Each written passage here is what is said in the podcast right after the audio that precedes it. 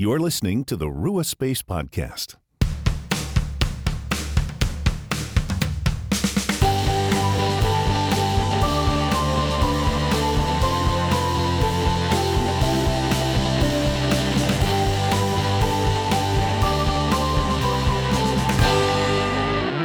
Friends. Welcome to a new episode of the Ruach Space Podcast. I'm Phil Vestal, and I'm super excited that you've joined us today as we look to make space for the Spirit. Today, I got to interview Dr. Steve McMullen from Hope College. Now, I'm super excited to bring him on the podcast because he's an economist. And you might be thinking, an economist, what's that have to do with making space for the Spirit, with spiritual disciplines? And it turns out quite a bit. So, throughout the Bible, God shares how important justice is, that our actions towards others matter, even so much so that when God is describing spiritual disciplines through the prophet Isaiah, he says that the fast he desires is one where we free those who are captive, basically, when we participate in justice. And so, in today's episode, Steve walks us through some basics of economics, especially around consumption, about trade, about the environment and animals, super easy to understand no matter whether you know a lot about economics or absolutely nothing, and then sort of guides us into a discussion around how the questions we ask, the ways that we consider how our actions affect others, shape our hearts in the ways that we love God and love others. He's really talking about space making not just mindset, but actions. And so I think this is the perfect episode as we're talking about making space for the Spirit. It's super practical, it's very encouraging and challenging, and I'm just thrilled with how it turned out. So, whether or not you know anything about economics, I believe this episode can pay dividends for you in your life in general as you grow in your faith in Jesus Christ. Now, as we jumped into the conversation, we bumped the table a couple times, so forgive us for a few thumps. There's only a couple, they don't really get in the way. But otherwise, brothers and sisters, I'm so excited to share with you how to make space for the Spirit, how to increase our awareness, how to increase our presence, how to ask the right questions, and how to be the type of people who are holistic in the way we live in the creation. So sit back, relax, and enjoy this interview with Steve McMullen.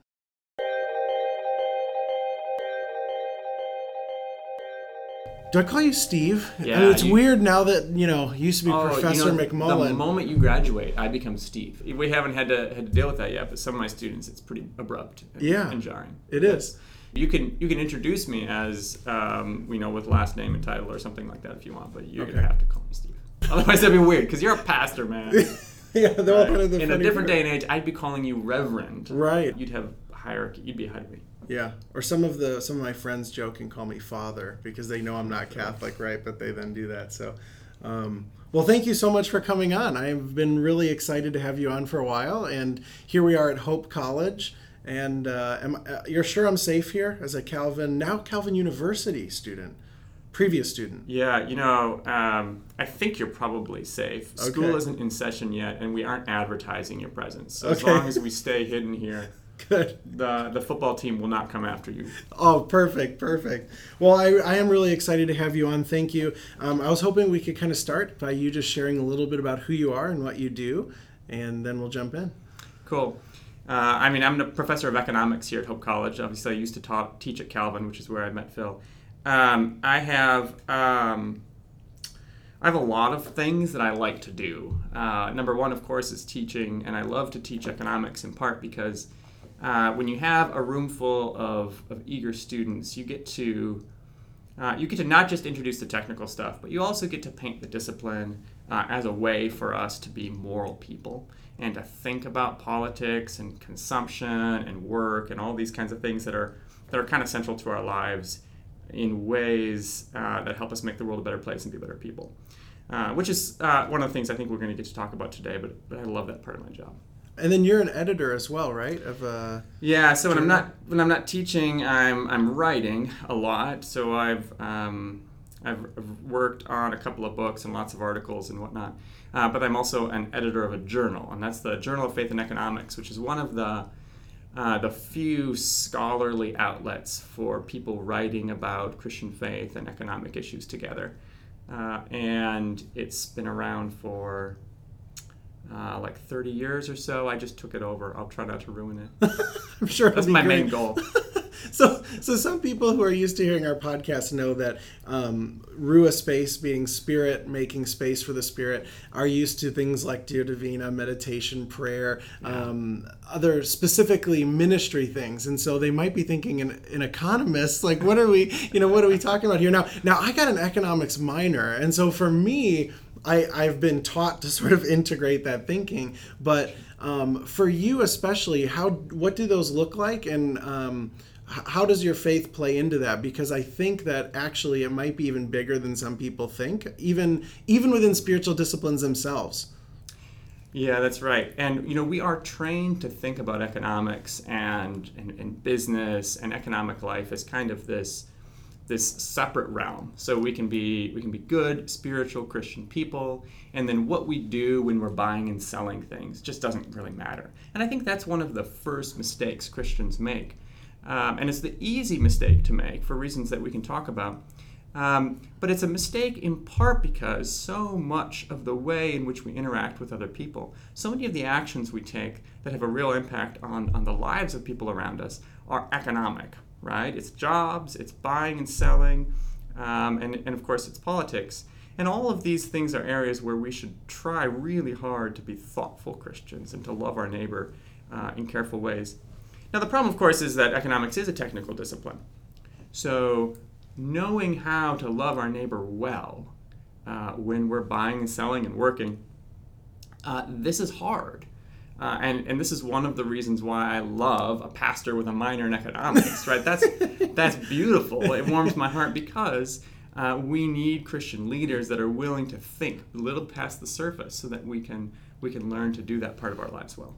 Yeah, well, how frequently throughout the Bible does God say, Stop bringing your songs to me take care of the poor, right? Or the prophets saying, you know, don't worry about sacrifices, but let justice roll. Or even I was reading in Isaiah, and for people who listen to our fasting episode know God is like, the fast that I call is to free those in slavery, to be just. And uh, so throughout Scripture, God seems to say, I identify with the poor. I identify with those who struggle. And of course, economics isn't only about justice for the poor, but God seems to care deeply about how our choices and how we live our lives impacts other people. It's really true. I, sh- I should mention, uh, just yesterday in church, my pastor was preaching on Habakkuk, which is, I think, the first time ever I've had to.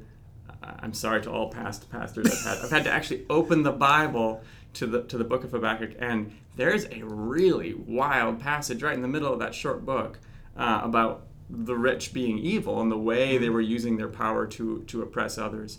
Uh, and God had some choice words for, in this case, abusive economic power, which is yeah. common in the prophets. And so that's one thing that we we need to always be careful of, particularly those of us that are um, that are more wealthy, right? As most of us in the United States are, um, and other parts of the richer uh, parts of the world, um, because it's a constant biblical theme. Absolutely.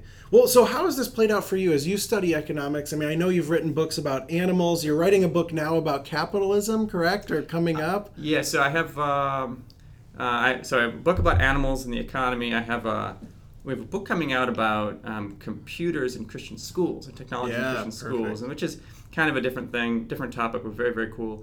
And then I'm just starting work on uh, a book about redistribution of wealth. And it'll be a debate book in which two, both of us are Christians, uh, although I'm not sure we're going to be doing theology, but we're going to be arguing about um, whether or not the government should tax the rich and give to the poor, this kind of stuff. Sure. So it'll be fun. So, what has this meant for you in your walk of economics? Like, what have been some things that have surprised you? Maybe some things where you say, I wish more people would consider that this is true. Not like an opinion necessarily, but when, as I've studied, as I've looked at the numbers, as I've looked at the real, because economics is a lot about relationships, right? I mean, I remember running these regressions and different things following from other actions. So, for you, if there was something where you were to say, hey, this is how our world works, something we should look a little closer at?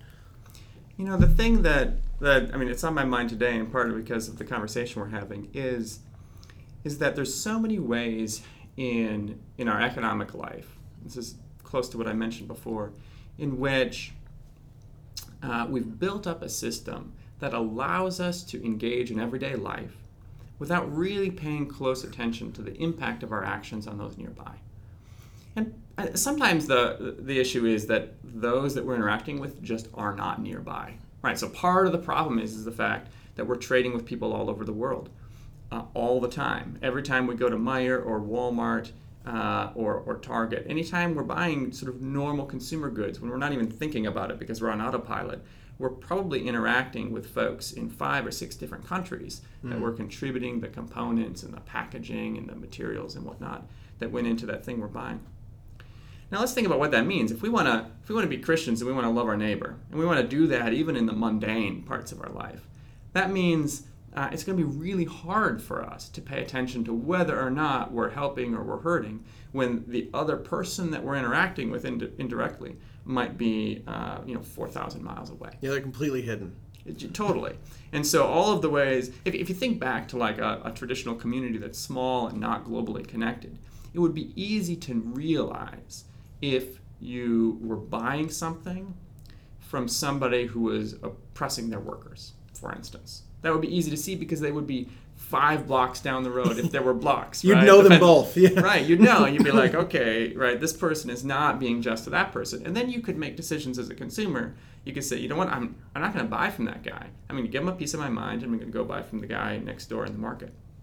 Um, if indeed there was another guy in the market. Right, right. Um, and and that same dynamic operates. We still try to sometimes you know buy the fair trade coffee uh, or you know buy the organic produce or avoid um, purchasing from a company that just had a scandal and we realized that you know they were doing something nasty.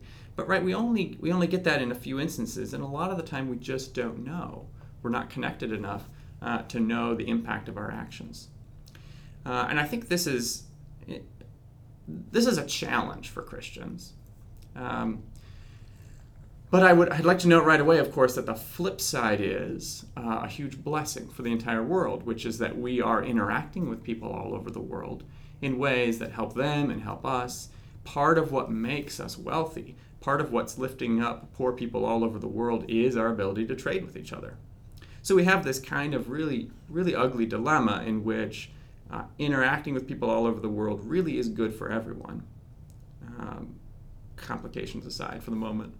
Yeah. And it's limiting our ability to to have that kind of accountability that we sort of want there to be. Um, and, and we could talk examples, but uh, but that's this is I think uh, this is a primary challenge and one that I'm wrestling with a lot. Yeah, I've my wife and I have thought about that a lot. I think one of our projects actually at Calvin was going to a store and looking at the labels of where so many things were made mm-hmm. and kind of having that same dilemma of especially now, you know, as a pastor, I don't make a lot of money.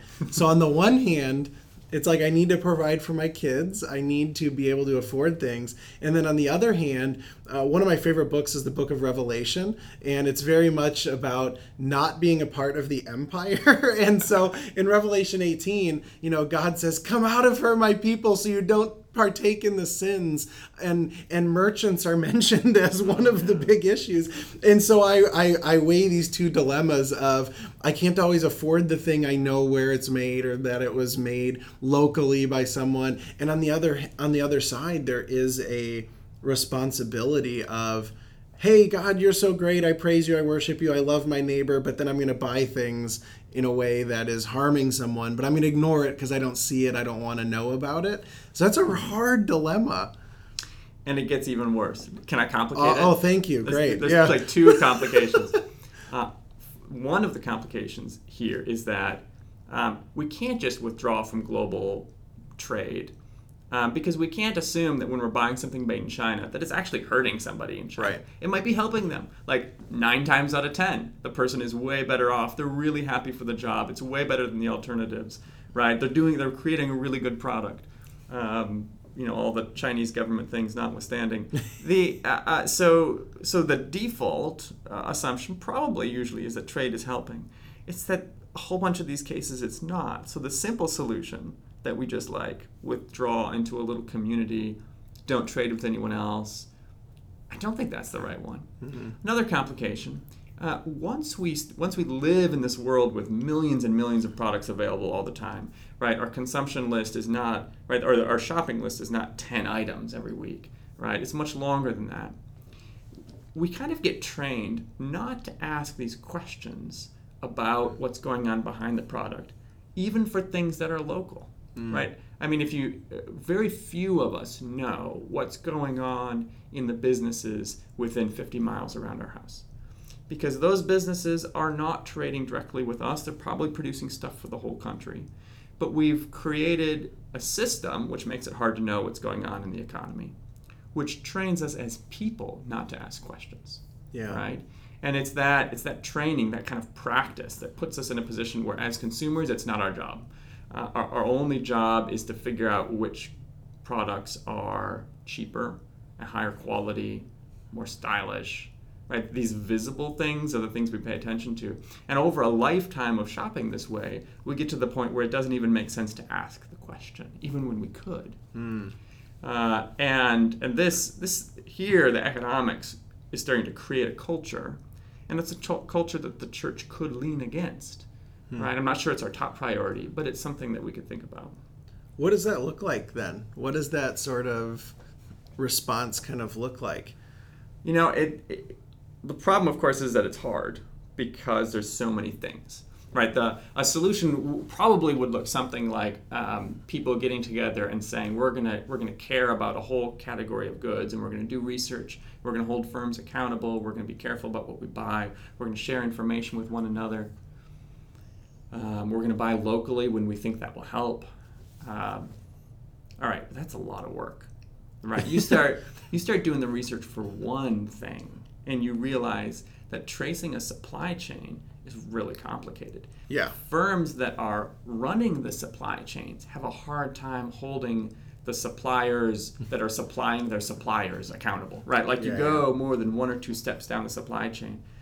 Uh, I'm using um, businessy terms. All right, so supply chain just means you know you start with the raw materials like iron and coal, and then they get sent to another firm that is refining them, and that goes to another firm that's that's turning them into a component, which goes to another firm that's making a piece of a car, which goes to the car manufacturer, which goes Yeah. to the dealer. All right. All the little parts go way back to when they get pulled out of the Right. earth or whatever. That, so when you buy the car, you're interacting with thousands of companies. yeah. And you know, even General Motors, as big and as well run as they usually are, have a hard time tracing how all of the components are made Yeah. um, because it's it's complicated. So as a consumer, it's even harder. Um, that is that's a real challenge. So we can we can we can say, hey, wouldn't it be neat if we could keep track of this? but let's not pretend it's you know that's a Saturday project. It's not. Yeah. Um, and and so that's uh, that's a real issue. That said, there are some areas where we can know something about what's going on, and some people have already done work for us, and we can we can sort of move in the right direction. Uh, so I like to use the example of fair trade coffee, not because I think it's the best example of injustice that's being corrected through a consumer movement or anything like that, but it's an easy one, and it's one in which um, there are certifying bodies that travel around the world. They examine what's going on on coffee farms. They put a stamp of approval that says uh, this coffee uh, is going to be a little more expensive, but the farmers are getting some um, additional compensation so that you know they're being they're being treated more fairly, perhaps. Uh, and and that's that's a model. That's not a bad model. Um, there's a lot of problems with it.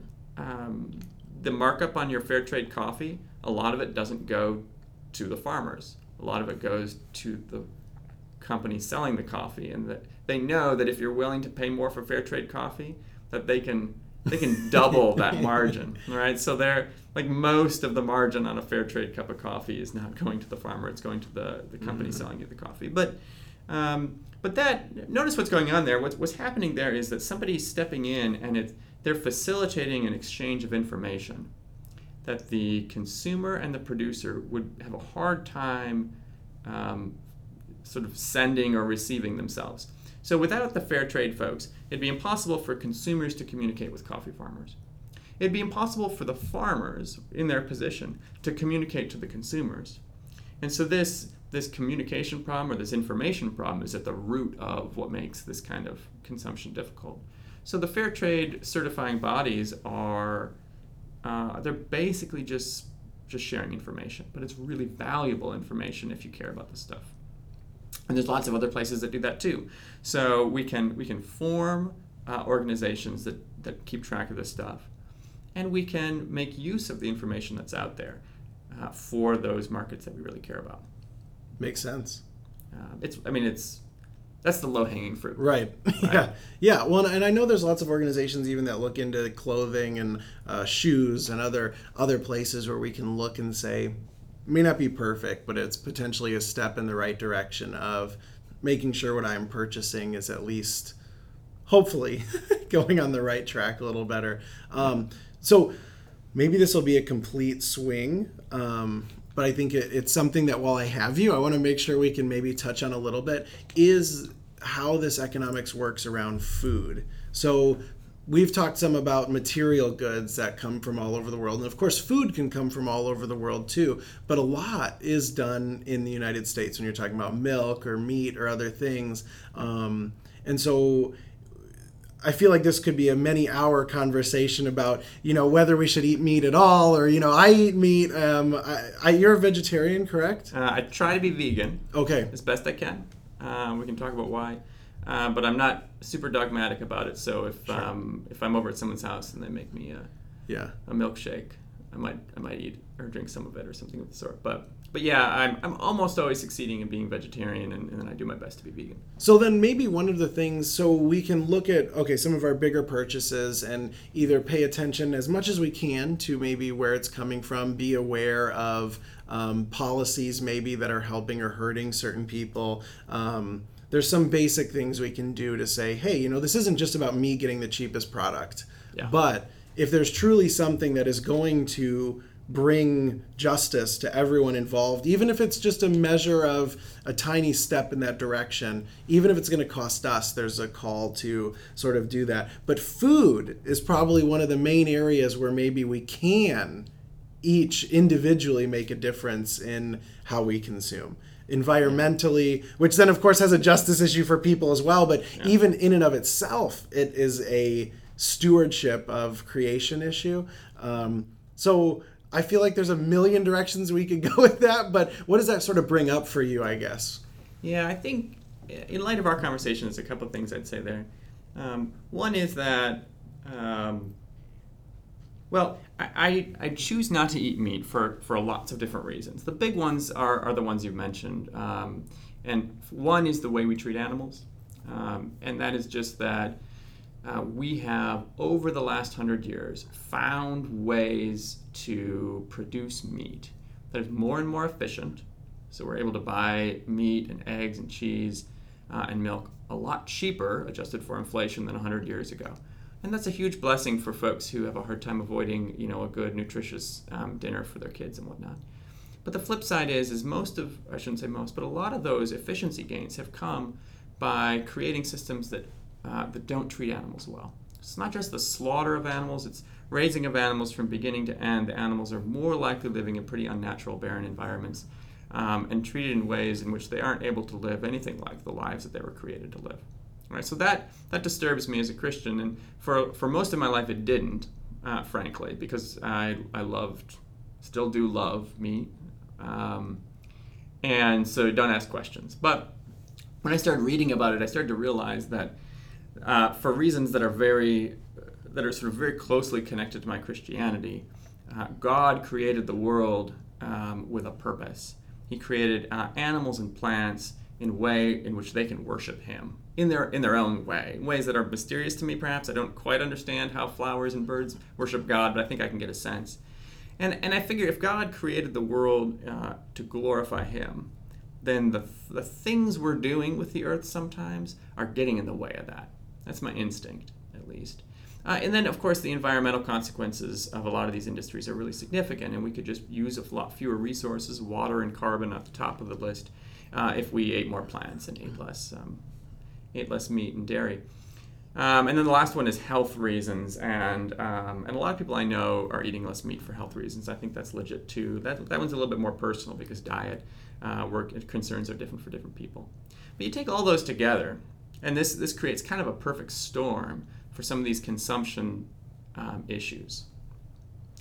And um, there's lots of ways in which our purchase of food which happens regularly. Like I, I buy clothes once a year. I buy a car once a decade. But I buy food constantly. Yeah. Right. And so these are choices we're making so habitually and so automatically. This is one of those places where we can train ourselves to make slightly different choices. And it's a little easier um, to, to build good habits, right? As opposed to sort of the sort of the big weighing of of, of, of dollars against ethics or something when, when producing making a big purchase. Um, and uh, all of these all of these issues are really close to the purchase, so it's pretty easy to learn about food production. It's easy to find out where your food came from today. It wasn't so much 15 years ago, but a lot of retailers are, are doing a little better job with that. Um, and it's a chance to make a real impact. Uh, now, the second thing I'd note is when I started thinking about animals, uh, or animal ethics and doctrine of creation theology stuff, um, one of the concerns that troubled me and troubled a lot of people I know about is is that it just didn't seem like animals were as important as all of the very real human concerns that are out there in the world. Right? There's so much injustice out there. Um, why would I why would I worry about the lifespan of a chicken? Um, and, this is kind of a personal thing. I'm not sure if this works for everyone, but it turned out that once I gave myself permission to care about the life of chickens and cows and pigs and um, and, and other animals, I found that that my heart was opened up to care for lots of things more. Like this this practice of training myself not to ask questions about where my meat came from was a practice of training myself not to love part of God's creation. Yeah, hear that. That to me is one of the greatest lines in what we've said so far. I was not expecting this. I thought I was doing something academic. I'm an, I'm an economist. I, I, was faced with an ethical dilemma. I said, okay, I need to set a good example for my community and my students in thinking through these things. So I started doing so, and then it became a heart thing, and I did not I did not anticipate mm-hmm. that. And I think this this actually has broad implications when we start thinking about the way our practices train us to love or not love some things that we are called to love, right? So we can create good practices that help us to love our neighbors, even if even if that's not our initial motivation, the training takes over after a little bit, and we can all of a sudden realize we care about people that we had a hard time caring about before. Mm. And this was true for animals in the environment for me. Um, I started to realize that this isn't a competition, that the, the biggest problem I faced as a person in learning to love was not figuring out which of the many different things I was going to love and running out of like space in my heart. The biggest problem was apathy mm-hmm. and overcoming that apathy barrier and training myself that it was okay to care about these things and to give up a really good meal because it was important to me to um, to be concerned with the well-being of creation and my neighbors and all of this. That that opened up um, a space, I think, for the Holy Spirit to work and say, McMullen, you got to live differently. You got to. Does God call you by your last name? Mc, uh, when the Spirit is giving me uh, a pointed message, yeah, it isn't Steve. anyway, yeah. and uh, and and and so I started to learn to listen. Okay. Right, was that okay? I, I can actually care about these things, and I can make a hard choice um, hard choice in the moment. Like, I'm not going to order the steak, even though it's delicious. I'm going to order something else. And then you build a good habit and you realize um, that once you free yourself from the, from the habit that was getting in the way of, of, of, the, um, of the concern for others, then all of a sudden you're, you're, you're freeing up space in your heart. Now you're preaching spiritual disciplines. So I, I am, except that I'm not sure that I am because I'm not trained to know if this fits. But it sound it feels to me kind of like fasting. Yeah, no, yeah, eh, right. because the the core of what I'm hearing you're saying, and this is the core of what we talk about when we talk about the Sabbath, when we talk about meditation, when we talk about prayer. You know, whether you practice it for five minutes or for an hour, that intentional space bleeds over into everything. Yeah. So when you learn, for example, the Sabbath to take one day a week off, it reprioritizes the other six days when you're in them. It reshapes all of that. And what I hear you sort of saying is that, is that for some of these issues, whether we're talking about animals and environment or justice issues, local or international, there's a sense in which really we may not have the answers to tell people, hey, go buy this and don't buy that, eat this, don't eat that necessarily. But there's a sense of saying, the first step truly and and it's almost like the holy spirit as you said guides the rest is to break out of the habits that don't ask the questions that don't create the space to even consider how might this affect someone? How might it affect me? How might it affect you know those to me seem to be the beginning questions where we say i'm at least going to become more aware now. Yeah i think that's exactly right. Um, and I'm, I'm sure that this is true for a whole lot of areas of concern. Um, it's not just the environment. That happens to be the one I know about, right? Um, but I, I am certain there's a lot of work for the spirit left to do in my life in this way, and I, I anticipate having to come to terms with the fact that, that I've been ignoring something that's important, right? Every um, at least every couple of years, um, if I'm not rethinking the way I live, I feel like I'm probably not doing it right. mm, You know what I mean? yeah Um, and that's that's a dangerous practice, right? We don't like to, to make those changes, um, but it's totally rewarding in in the long run, in your spiritual walk, in terms of building community. Um, and maybe someday I'll change my mind back and I'll say, you know what, I was really concerned with this for a thing for a decade, and now I realize it wasn't the big problem I thought it was. But you know, in the meantime, I've probably gained a whole lot of maturity, uh, spiritual maturity in, in the meantime, and so that's that's worth a whole lot of little moments of self-sacrifice if that's what it comes to. Yeah. Um, you know, we can we can we can rethink the economics and you know rebuild the system in a different way so the choices make a different impact. But um, and I, I would also note that sometimes there's not a lot we can do. Um, there's there's an example that's that's gotten a lot of uh, a lot of press. Uh, a lot of our electronics have these minerals in it. Um, uh, I wrote it down here. What was it? Cobalt. Um, oh and the way it's being mined like the such? mining of cobalt is like it's essential for a whole lot of our consumer electronics. I, you know, yeah. So the cobalt's being mined in ways that support slavery and abuse and lots of violence, and it's just more horrific the closer you look. And and so I thought, all right, how do I get out of the cobalt business? my wife and i had this conversation You know? the other day and shoot, I mean, you you gotta withdraw from modern life totally. I mean, just it's we're gonna go a- we're all gonna go amish Oh, totally. You really would have to, and um, and maybe this is just a weakness on my part, but I'm just not prepared to take that step. Yeah. Right. Um, if you're listening to this podcast, it probably means that you have not decided to take that yeah, step. yeah, either, you have a right. Um, so I don't. I'm not sure if there's an easy answer there. I, Mm. I'm concerned. I the the more I read, the you know, as I said, the uglier it is, and. Um, and I, but I don't think I'm not sure that a personal consumption choice is, is relevant there, only because there isn't an alternative. When we can easily choose something different and avoid the problem, then it's easy to make the consumer choice. In a case like this, where it would involve sort of opting out of all of modern life, really, um, and there's costs to that too there's then. huge cost to that. Um, most of us go to work every day, and we don't have a choice to do that, right? Well, then, then the solution probably isn't a consumption choice. Maybe it's politics. Maybe it's international relations. Maybe it's missions work on the field in that in that in that part of the, the world. Um, right? These all of these other avenues are super important too. Um, so I don't want to feel like I don't want I don't want to sound like consumer activism is the way we should be Christians sure right? Because like the Great Commission is pretty clear, right? There's a, there's a lot of work to do that isn't buying organic vegetables, right um, or something of the sort. There's a lot of problems that this what this isn't going to solve.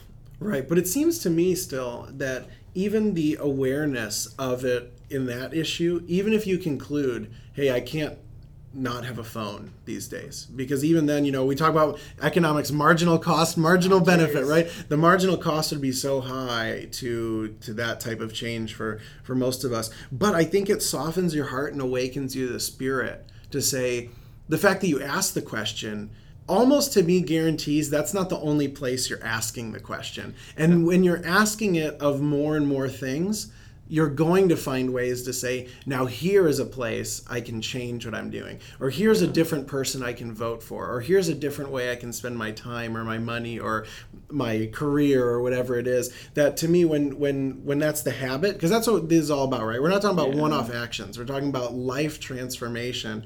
Yeah. It seems to me that you're going to be more aware across your life and that was really the wake up for me was hey you know what there's some things maybe i can't change but the more aware i am the more god will show me the places that i can Yeah, I think that's right. Um, that's that's exactly right. that's that's certainly the way it's worked in my life.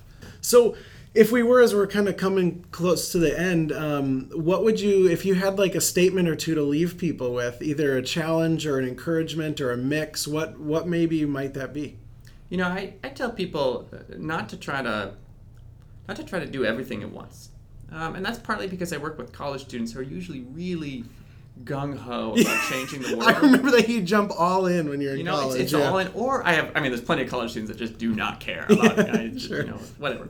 Um, but it's it's one or the other, and and so um, there's a whole lot of people that that when they're young and, and passionate and uh, and they have a lot of freedom to do weird things, they try to do everything, and then they burn out hmm. and they do nothing, as if like if you're not changing the world, why even try? Which hmm. which uh, psychologically probably makes more sense than it does logically, but that's the way people operate, and so. What I would recommend to people always is to pick one area of your life that is that, that you have a particular passion for, maybe a particular ability to to think about carefully, um, and also some latitude for change. And and for each of us, that's going to be a little bit different. Uh, for a lot of us, it's food in one dimension or another, but it, but it could be other things. It could be something about your workplace, or if you're an employer, it could be something about uh, the workplace you're creating for others. Um, uh, whatever, but pick that area um, and delve into it uh, and try to do better a little bit at a time. Um, and because because over, trying to trying to change the world all at once is is daunting and not sustainable. And, and so you know small steps make a big difference, and particularly when we're forming habits and changing our hearts and minds and these kinds of things. And you can do, I think, better long term change by being careful about small things one at a time than opting for sort of a complete countercultural, sort of revolutionary kind of approach. Um, now that probably says something about the way I view the world as well, but I uh, that's I think what I see in people around me.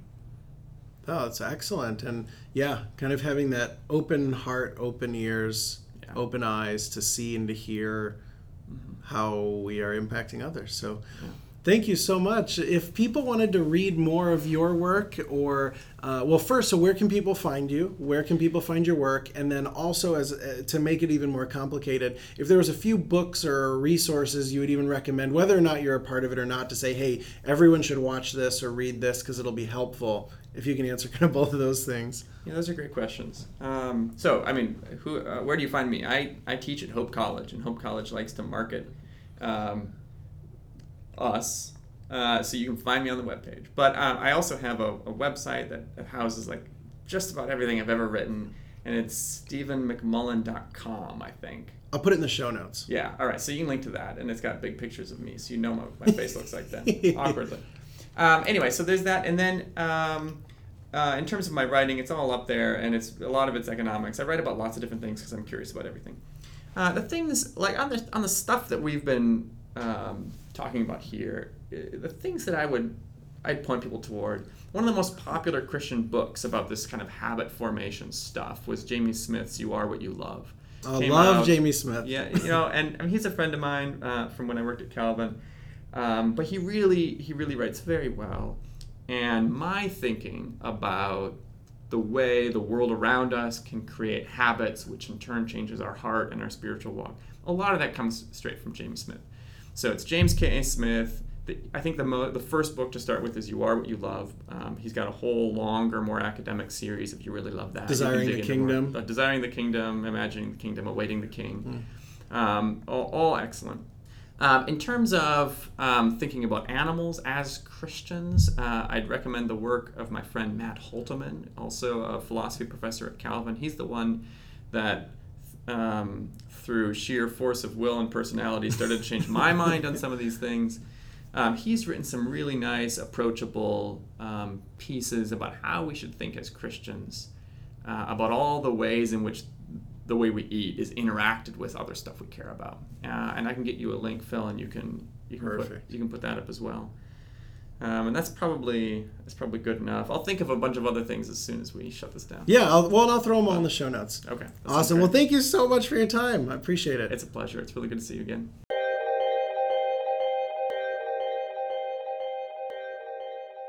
Hey friends, Phil again. I just wanted to say thank you so much again for joining us. I hope that you enjoyed this conversation with Steve McMullen, that it encouraged you, challenged you, and that you can go about your week with greater awareness. If you enjoyed this episode, we would definitely ask you to please leave us a review on iTunes. That's a huge blessing to us. And as always, you can find us on ruachspace.com and at ruachspace on all of your major social media apps.